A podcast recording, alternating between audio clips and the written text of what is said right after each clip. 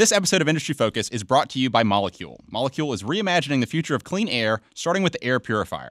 For 10% off your first air purifier, visit molekule.com and enter the promo code FULL10 at checkout.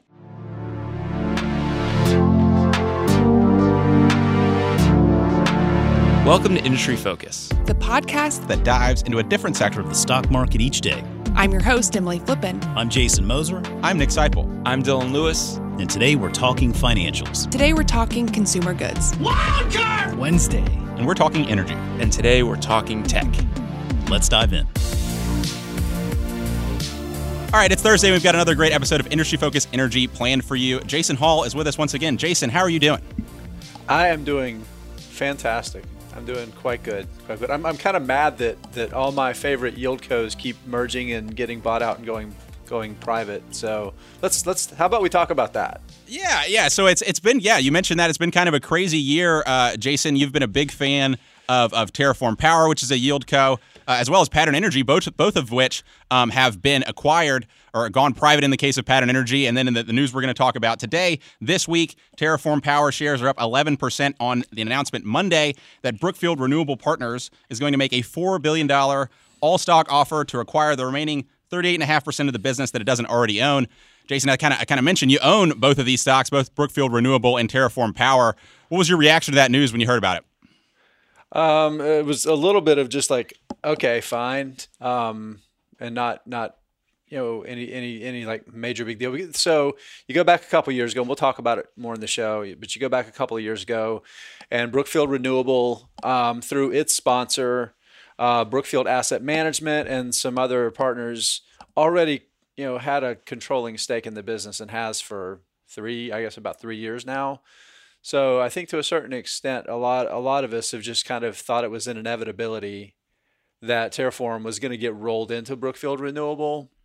Most of us we were just waiting and hoping that it wouldn't happen for a while, because a lot of us that bought over the past couple of years have done really well capturing the better yield that Terraform has. So I was just hoping to milk what for me was about an 8.5 or 9% yield on my investment, my actual cost, for a little bit longer. But oh well, you know, great companies get acquired by other great companies all the time.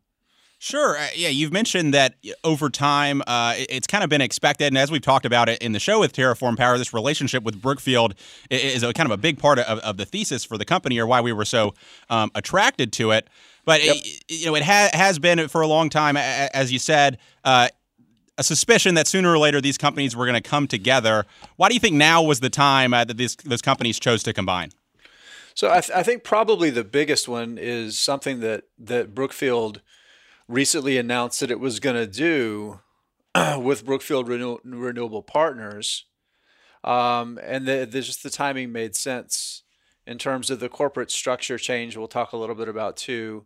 To go ahead and combine the whole entity into a single corporation, especially for current investors. And Terraform Power, the short version, Terraform Power is a corporation. Brookfield Renewable Partners is a publicly traded partnership. There's some differences with the tax implications. There can be challenges between holding the partnerships in tax, advantaged accounts like 401ks and Roth IRAs and traditional IRAs. So I think it was just a more shareholder friendly time to do it versus doing it when if Brookfield Renewable was going to remain a partnership. It wouldn't have been necessarily the most shareholder friendly way to acquire Terraform Power with a stock transaction. Sure. I think one other thing that, I noticed when you look at this transaction that I suspect maybe played a role as well, if you look over the past several years, these stocks have kind of traded together, or the stocks have kind of moved up and down together. You saw over the last 3 months or so that those kind of diverged, and the Brookfield Renewable Partners stocks can kind of continued up on their upward trend, while Terraform kind of flattened off. When you're doing an all-stock transaction, when you can kind of exchange your higher price stock for a lower price stock that you think is undervalued, there's some attractiveness there as well. Little arbitrage Exactly. And that's, you know, Bruce Flatt and the folks at Brookfield are great at finding those opportunities to buy assets that are undervalued, or maybe when the market doesn't recognize, the true worth that they have. But you mentioned this changeover in the structure of Brookfield Renewable, and that's raised some questions among investors. We did get a question from our listener Rod in Albuquerque, who says, "I currently own Terraform Power in a Roth IRA. With the upcoming merger with Brookfield Renewable, will he now have an MLP in his Roth, or will it only be the new corporation?" As you mentioned, there's moves to transition Brookfield Renewable into a corporation. So for investors that own both of these companies in a tax advantaged account, how should they be thinking about this merger and how it will affect those holdings in tax advantaged accounts? So I'm going to a couple things. So first of all, just to explain for everybody that's listening, this is just really good information to have as you're investing.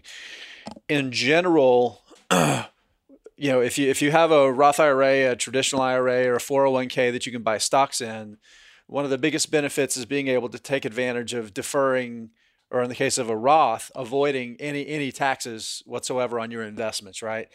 The catch with MLPs, master limited partnerships, or publicly traded partnerships, is that many of them generate a type of income that's called unrelated business taxable income, or UBTI.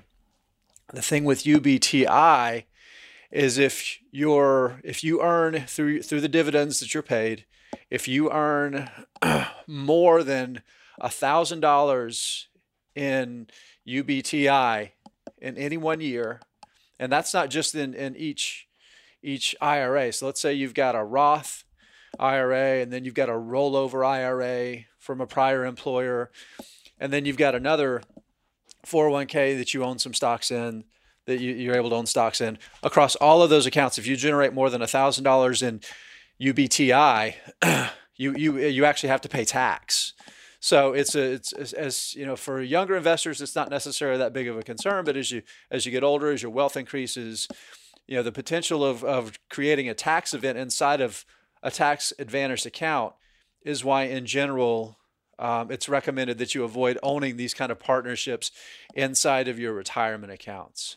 Now, with that said, of the general outlay of owning partnerships, the Brookfield partnership, so Brookfield Renewable, Brookfield Infrastructure Partners, they don't generate UBTI through their investments. They're structured in a way, so that's really not a concern. But some brokerages still won't let you buy any company that's a partnership inside of your retirement accounts. So even though they say it's okay, sometimes some brokerages won't even let you buy it.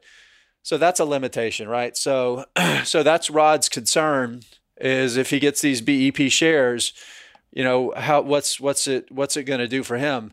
And since it's Brookfield, it really wouldn't create any tax event for you.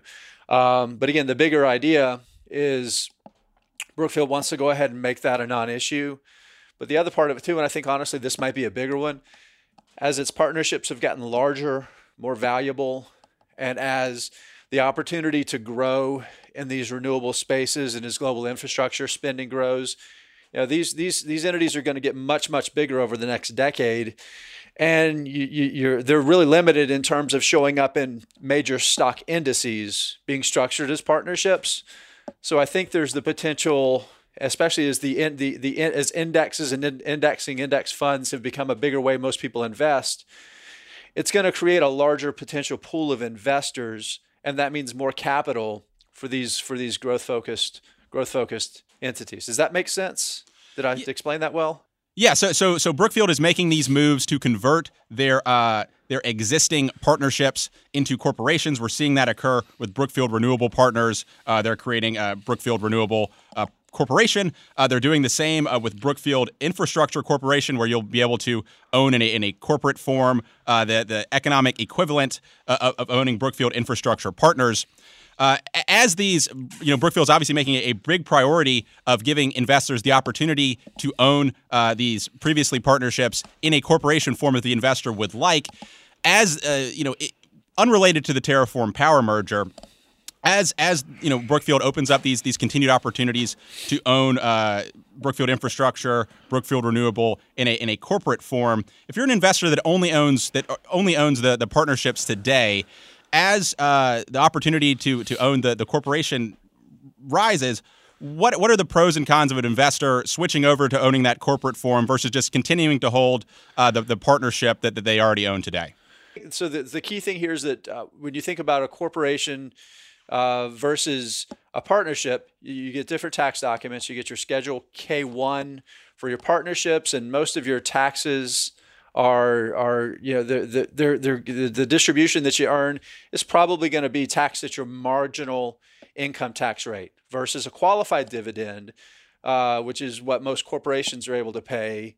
That is taxed at the 15% for most earners, taxed at the 15% long-term gains tax rate. So again, we haven't seen what the yield's going to be because the corporate entity will pay corporate income taxes. The partnership is what they call a pass-through. It's designed to pass more cash through without paying taxes internally. So there's a lot of kind of moving needle, or kind of the needle needs to move on some certain things to really understand what you're buying to say for sure. But in general, a corporation, you pay lower taxes on your dividends and you get a 1099. So it's a little bit cleaner when it comes time to actually do or file your taxes at the end of the year. What am I going to do? I'm probably not going to do anything. Again, until I see what the numbers look like. And it could be an opportunity, kind of like what Nick mentioned earlier with how Terraform stock has kind of diverged over the past 3 months or so from Brookfield Renewable stock. Honestly, I might just play arbitrage and buy one or the other as I'm adding over time based on if it looks like one is a better valuation for some strange reason, which sometimes you see that with dual share stocks. Sometimes every once in a while the market gets kind of screwy and one's just cheaper for some reason. Sure, yeah, you already can see that in some instances. I don't know how big the difference is, but there already exists Brookfield Property REIT in addition to Brookfield Property Partners. So we're seeing a similar framework play out with the changes that the company is making to Brookfield Infrastructure Partners and Brookfield Renewable Partners. We'll have to see as the details come down from the company. I'm sure we'll talk about that on this show. Going back to the Terraform Power merger with Brookfield Renewable, when you look at the assets that this brings together, bring together the Terraform assets with Brookfield Renewable, what does this kind of create for the business going forward? And do you feel this business is stronger together than they were separately? There's definitely some benefits to combining it. It should be just right off the top. It's going to be more. I think it's going to be more cost efficient, just because corporate structure should go down. I think you're going to see the retention of the best management from both. The management that was running Terraform Power are all people with the Brookfield background anyway. So I don't know that it necessarily strengthens management. It should just, there should be, I hate this term, but you should see cost efficiencies. You really should, because Brookfield already knows everything about Terraform, how it's run, knows where it can find cost opportunities. But I think the biggest thing is that Brookfield Renewable pre-merger is still, almost 3/4 of its cash flows come from hydroelectric. That's just kind of where its legacy business is. After this merger, I think more than 40% of its cash flows are gonna come from wind and solar. So it's really moving the entire business towards where the market is and where the real opportunity is, and that's corresponding to the costs of wind and solar production.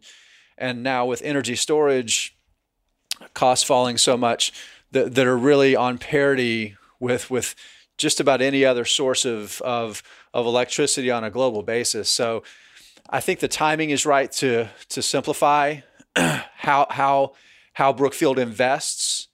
If you look back at Terraform Power's biggest needle moving transaction since the acquisition, it acquired, I think Saeta is how you pronounce it. It was a Spanish wind and solar producer, and that was funded by equity investments that Brookfield made into Terraform Power. So Now, instead of Brookfield giving money to Terraform Power and then Terraform Power going and spending that money on the asset, it's just one business. And then one business makes a business decision on what assets to buy, what assets to sell, what assets to improve, you know, whatever, however it works. So I think it really does make a lot of sense in the long term to really leverage the best growth as a business unit. Sure, yeah. When we've talked about in the past, Brookfield Renewable, the fact that they were so overweight to hydroelectric versus having that exposure to wind and solar, it really is exciting to get that exposure now in Brookfield Renewable. Last question, kind of on this merger. We saw the shares pop up 11% when the merger news was announced. If I'm not mistaken, the premium that Brookfield Renewable is offering, coincidentally, is 11% above where the shares were trading at that time. Right. We see this transaction is very likely to close given the relationship between Brookfield Renewable and Terraform Power. As someone who owns Terraform Power, how are you going to handle your shares in this period between now and the closing of this transaction? I'm not. It's business as usual for me. I own significant shares of both for looking at them for high yield and for the long-term dividend growth.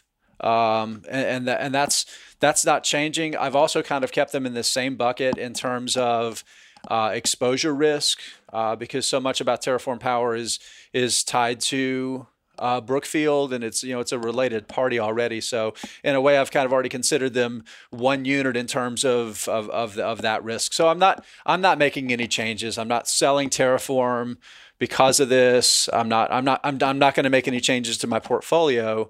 I'm just kind of expanding, some of the other entities that I'm looking for in terms of where I'm going to invest new money. That's probably the only thing that I'm doing different.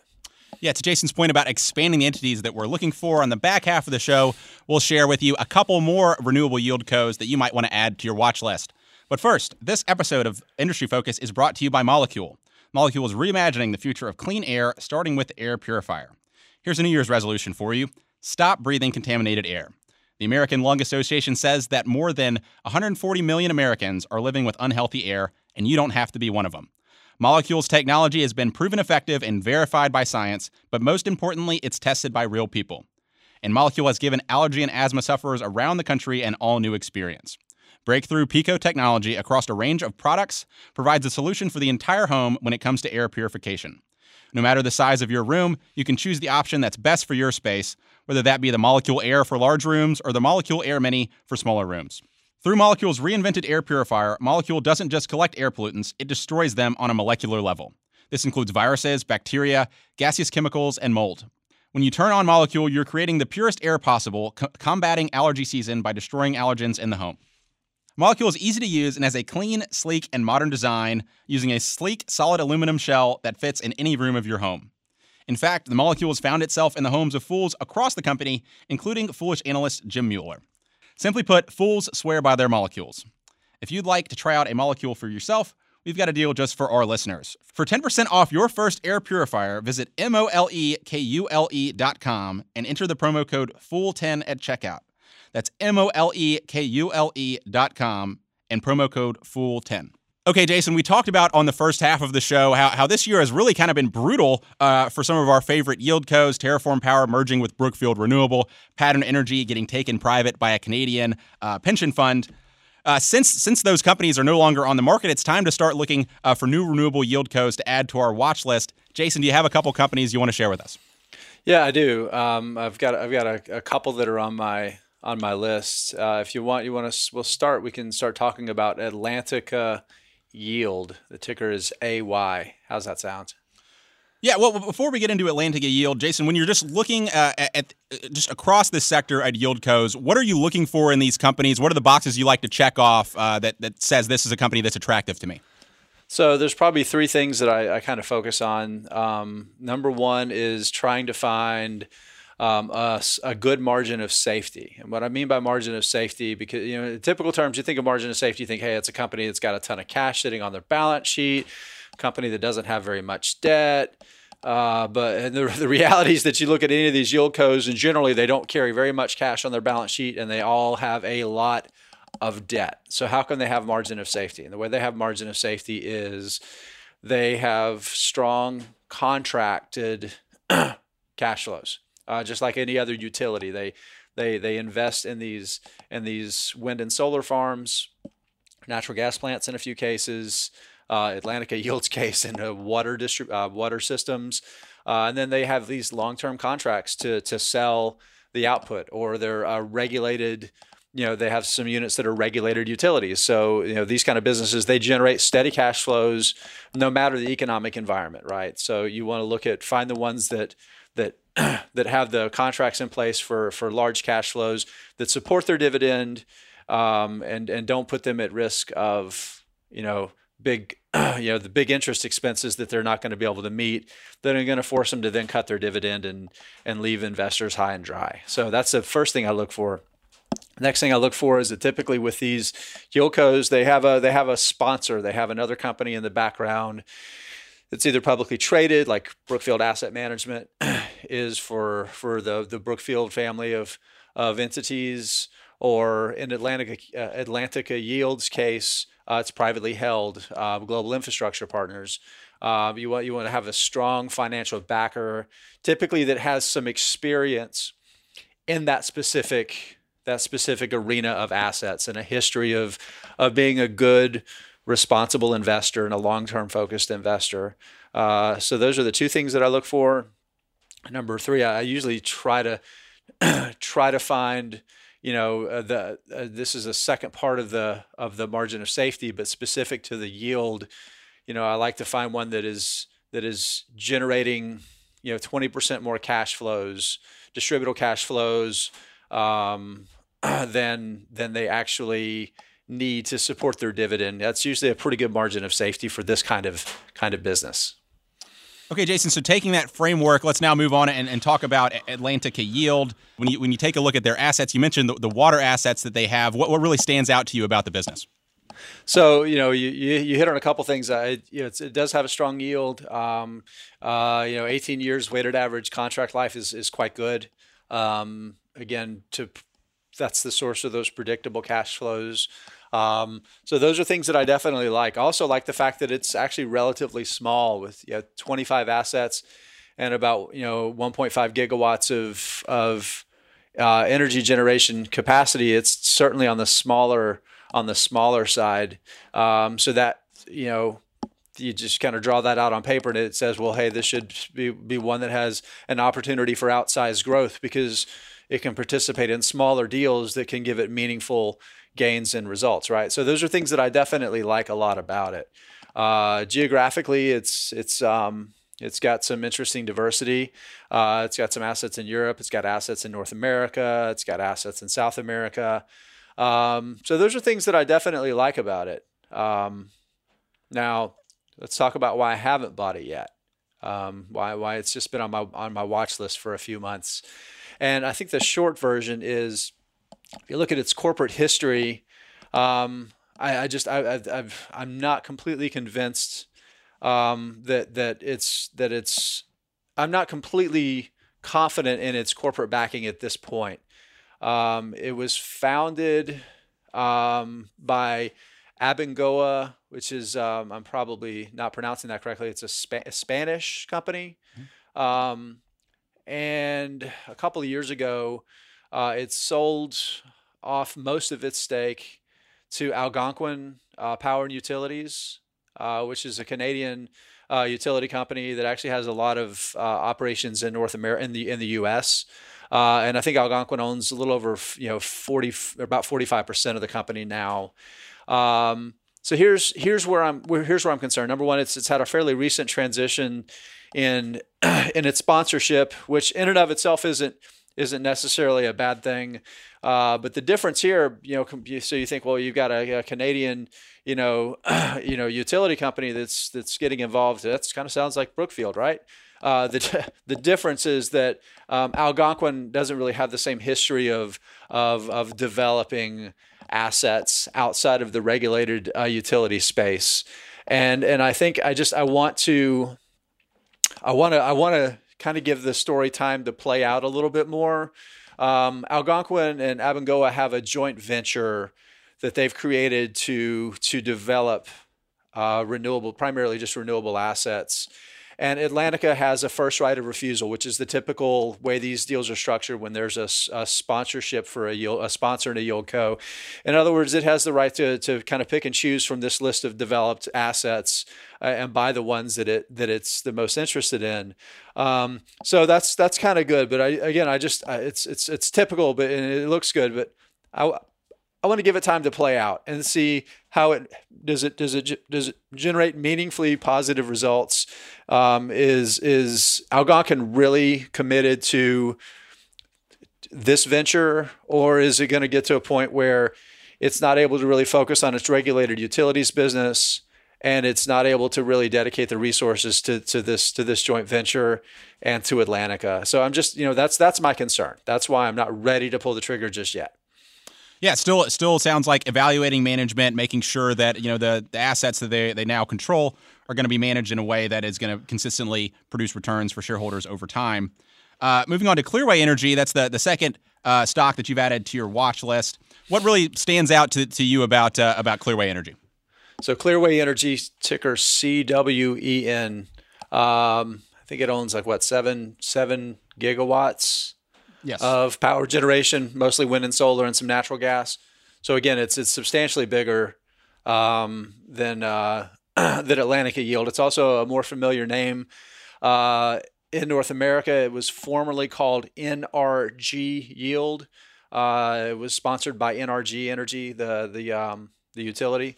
Global Infrastructure Partners, which is a privately held private equity infrastructure investment partnership, acquired it about a year and a half ago, and renamed it Clearway Energy. So the things that concern me about it, really it's not the things, it's the thing. It has pretty outsized exposure to Pacific Gas and Electric, PG&E, which most listeners should be familiar with. That's the large regulated California utility that's going through bankruptcy. It's related to all the fires out here in California that it has some liability for. And the thing is that the substantial amount of its cash flows are tied to selling power to PG&E. So yeah, one of the things, I saw the number 30%, Jason, 30%. So just a really significant customer for them. Yeah. So so there's the risk. The risk there is depending on what happens with its bankruptcy. There's the first risk is there's a risk of those cash flows getting slashed if the bankruptcy courts require renegotiation of those rates. I'm not particularly concerned about that, to be honest with you, because they're not exactly, these aren't sweetheart deals. They seem to be pretty fair market rate deals. So that's in Clearway's favor. But you look at you go back to when did they cut the dividend? About a year or so ago, I guess. They slashed the dividend in half when the rumblings were coming to PG&E's bankruptcy. So I guess the best way to put it is that right now management's really focusing on, deleveraging the balance sheet, cutting costs, putting it in a little bit better financial position to have a little bit bigger margin of safety, with the idea that going forward, if it has, large customers, number one, that it's trying to reduce its exposure to single customers. Number two, creating a situation where it won't have to slash its dividend in half if there is a major issue with one of its large customers going forward. I think I'm at a point now where I'm relatively confident with where the business is. The yield is sustainable where it is. Cash flows are going to grow. I don't know. I think they'll grow probably 15 to 20% this year. I think their target is 18%. So it should produce a pretty substantial amount of cash available for distribution. And then once the PG&E bankruptcy kind of plays out a little bit more, there's a substantial amount of cash that it has that's sitting at one of its subsidiaries that it can't even touch. and then the the range should come off of that, and then it should be able to redeploy that cash flow, whether it uses it for a special dividend or to pay down debt or to acquire new assets remains to be seen. But the point is, I think the company is pretty strong right now. There's some line of sight to what's going on, and I've got faith in Global Infrastructure Partners. They're a big name. They're well established, and they're really good at what they do. So I think I'm ready. Honestly, I think this is going to move from my watch list, and it's going to get added to my portfolio probably in the next month. Yeah, Jason, just to kind of add to the things that you said, they had to cut the dividend last year, but before the PG&E issues really materialized, they had been on track to increase their dividend 5 to 8%, which is pretty healthy amount. PG&E is still paying those bills on those power purchase agreements as they come due. It's just because of the nature of the way bankruptcy proceedings are, those assets are kind of put into escrow until all the proceedings can kind of be decided. So it's really difficult for Clearway right now because they have this money that otherwise would be coming in they could redeploy that's just kind of sitting in cash. But it seems likely that PG&E will emerge from bankruptcy and with these agreements more or less intact. That's still a question mark. But as that cash comes free again, it really opens up a lot of opportunities for the company. Maybe they can raise that dividend back up to where it had been previously. But at the very least, the way the cash flows are playing out, you should get pretty reliable increases in dividend payouts over time. And if you look at the way their debt is trading, you mentioned that 30% of PG&E's cash flow, or excuse me, Clearway Energy's cash flow is related to PG&E. But if you look at the way their debt's trading, all their debt, at least that I looked at, is trading above par. So there's not a lot of concern in the credit markets that the company is not going to be able to, because they've lost access to this cash flow, that they're going to have issues. Really strong balance sheet. There's some concerns hanging over the stock. But I think from my view, I agree with you, Jason. This seems to be an opportunity if you're looking for a yield co, reliable payout over time. Yeah, I think probably the best evidence to use to demonstrate kind of what the credit market thinks, what bankers think about Clearway is Clearway was able to refinance around $600 million in debt in December at a lower interest rate. Banks don't do that if they're concerned about your ability to generate cash flows and repay your debt. Right, yeah. So it's not to say that these bankruptcy risks aren't real, aren't something to be concerned of as a shareholder and continue to monitor. But I wouldn't be as scared as you might be otherwise when you hear bankruptcy, when you hear 30% of cash flows. Right, exactly. California is going to continue to need electricity. PG&E, whatever it looks like on the other side of bankruptcy, is going to need to continue purchasing power that it can't produce itself. And its problems are how it's managed its existing assets and its infrastructure of power lines and gas and gas lines. Not that it was overpaying for the power that it was buying from yieldcos like Clearway. Sure. Yeah, so hopefully they keep the lights on there for you there in California, Jason. I know they've had those rolling blackouts. I have solar panels now, and I'm planning on getting a storage system sometime in the next year, so I won't have to worry about what my local utility, which is Southern California Edison, and I'm not exactly a big fan of them either, but I plan on removing that thing from my problems. Yeah, I don't blame you, Jason. We're gonna move on from the stock talk here. A couple, I like to talk with you about college football a little bit, and we just had the national championship on Monday. As you look back over, this past season, what were your kind of biggest takeaways? What will you remember? I will remember that Alabama lost much sooner in the season than anybody expected. Losing a home game. It's been a while since that's happened for Alabama. But at least you lost at home to the eventual national championships. My Georgia Bulldogs lost at home to an eventual 4-8 South Carolina team. So, yeah. But we did win the Sugar Bowl. So very exciting. Yeah. We can't be in the SEC championship game every year, Jason. But one of these days we'll get back there. One thing I want to ask about is obviously this year in college football.